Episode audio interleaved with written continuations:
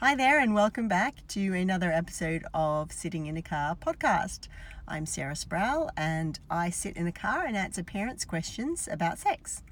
You and I sit in a car together every week and talk about how to raise a confident and caring young person who respects themselves and the people around them. So this week's question goes like this. When or what age do you explain to children about homosexuality? So, great question. Thanks for asking. So you will know if you've been listening to Sitting in a Car for a while that um, I always talk about uh, raising a confident and caring young person who respects themselves and the people around them. And the reason why all that is important is because we are trying to raise someone who is going to have positive experiences in their relationships in the future or even now, depending on how old your young person or your child is, and to have positive experience of relationships, we need to know who we are and accept who we are and be able to listen to and accept who other people are so that we are in consensual relationships. And those skills, skills for that sort of thing can start really, really early. We can be talking about those when our kids are between zero and four, um, and obviously then older. So from zero to four we can be um, teaching them how we respect difference in others. That can be things like people who play different sports to us, um, children at school who um, don't want to participate in things that most of the rest of the children in the class do want to participate in. Um, we're showing self-acceptance or teaching our children self-acceptance. So that can be something like um, if they want to do something and no one else wants to do it, whether that's in the family or their friendship group, then that's okay. You're different to others and that's absolutely okay. Everybody is different.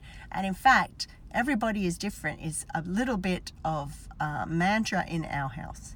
You can say everybody is different to so many types of conversations, and what you're doing is laying the foundation for self-acceptance and acceptance of other people. And again, like I said, those two attitudes are the building block for consensual relating. We are being consensual for ourselves. We are expecting that we don't necessarily want to do something that someone else is doing, and we're being consensual to the other person. They don't always want to do something that we want to do. And you can see how if we have that attitude in everyday life, then that is going to spill over into the way we relate to other people when we are um, involved with them physically. So you can be laying those building blocks from very early on. Um, the World Health Organization says that between four and six years old, that is a great time to be talking to our kids about same-sex relationships. Now, the question was, um, how do we explain homosexuality? Um, and keep in mind that there are people that are in same-sex relationships who do not identify as lesbian or gay, could be bisexual or pan or queer. Those are all words that Um, someone could use to describe themselves if they're interested in being in a relationship with someone um, of the same sex as them. This topic is so interesting to me because um, my master's thesis focused on how parents talk to their kids about sex and relationships around the time that Ireland was having the marriage equality referendum that changed the, um, the constitution to allow people of the same sex to be married. And it was really interesting because when I was talking to the parents that helped me with that research, if the fa- those families had someone in their friendship circle or in their family who was in a same-sex relationships, then these conversations flowed far more easily. It was much more natural to be able to um, talk about being in a same-sex relationship because the family had an example of that in their world. So for those of you who don't have um, family members or friends who are in a same-sex relationship, I acknowledge that it may be a little bit more difficult to bring this topic up with your kids, but here's a suggestion for you. One of the conversation starting tools that I talk to parents about is the I learnt something new conversation tool. So you could say something like this: I learned something new today. Kids need to learn that there are so many different types of relationships in the world, and um, as long as they are relationships where both people are happy and want to be in them, then those relationships are good. For example, we mostly see on movies and on T V and on YouTube that um, men and women are the main ones to have relationships. But while the majority of people have relationships like that, that's not the only way we can be in relationship. We can be in relationship. I could be in relationship with another woman, for example.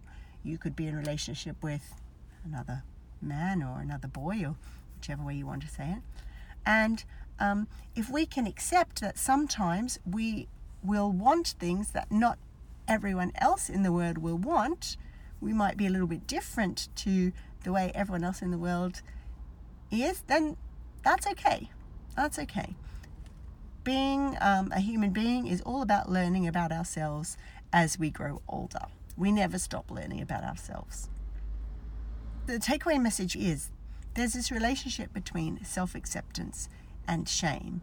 And the greater the self-acceptance, the less likely our young person is going to have feelings of shame. And that's good. Less shame is good, because if we have a less shame, then we're more likely to be able to advocate for our own needs. If we don't feel ashamed about what we need, we can stand up for ourselves and say the things that we want. If we feel there's an injustice being done to us, we can stand up and speak up for ourselves, or go and ask for help if we're not able to speak up for ourselves. So self-acceptance is such an important part of um, creating healthy relationships for our young people in the future. So back to the question, which was, when or what age do you explain to children about homosexuality? Zero to four, you can start talking about homosexuality then, because you're talking just generally about diversity. But specifically about same-sex relationships, definitely from four to six. And that's Sitting in a Car for another week, where I've answered your question to help you raise a confident and caring young person who respects themselves and the people around them. Bye for now.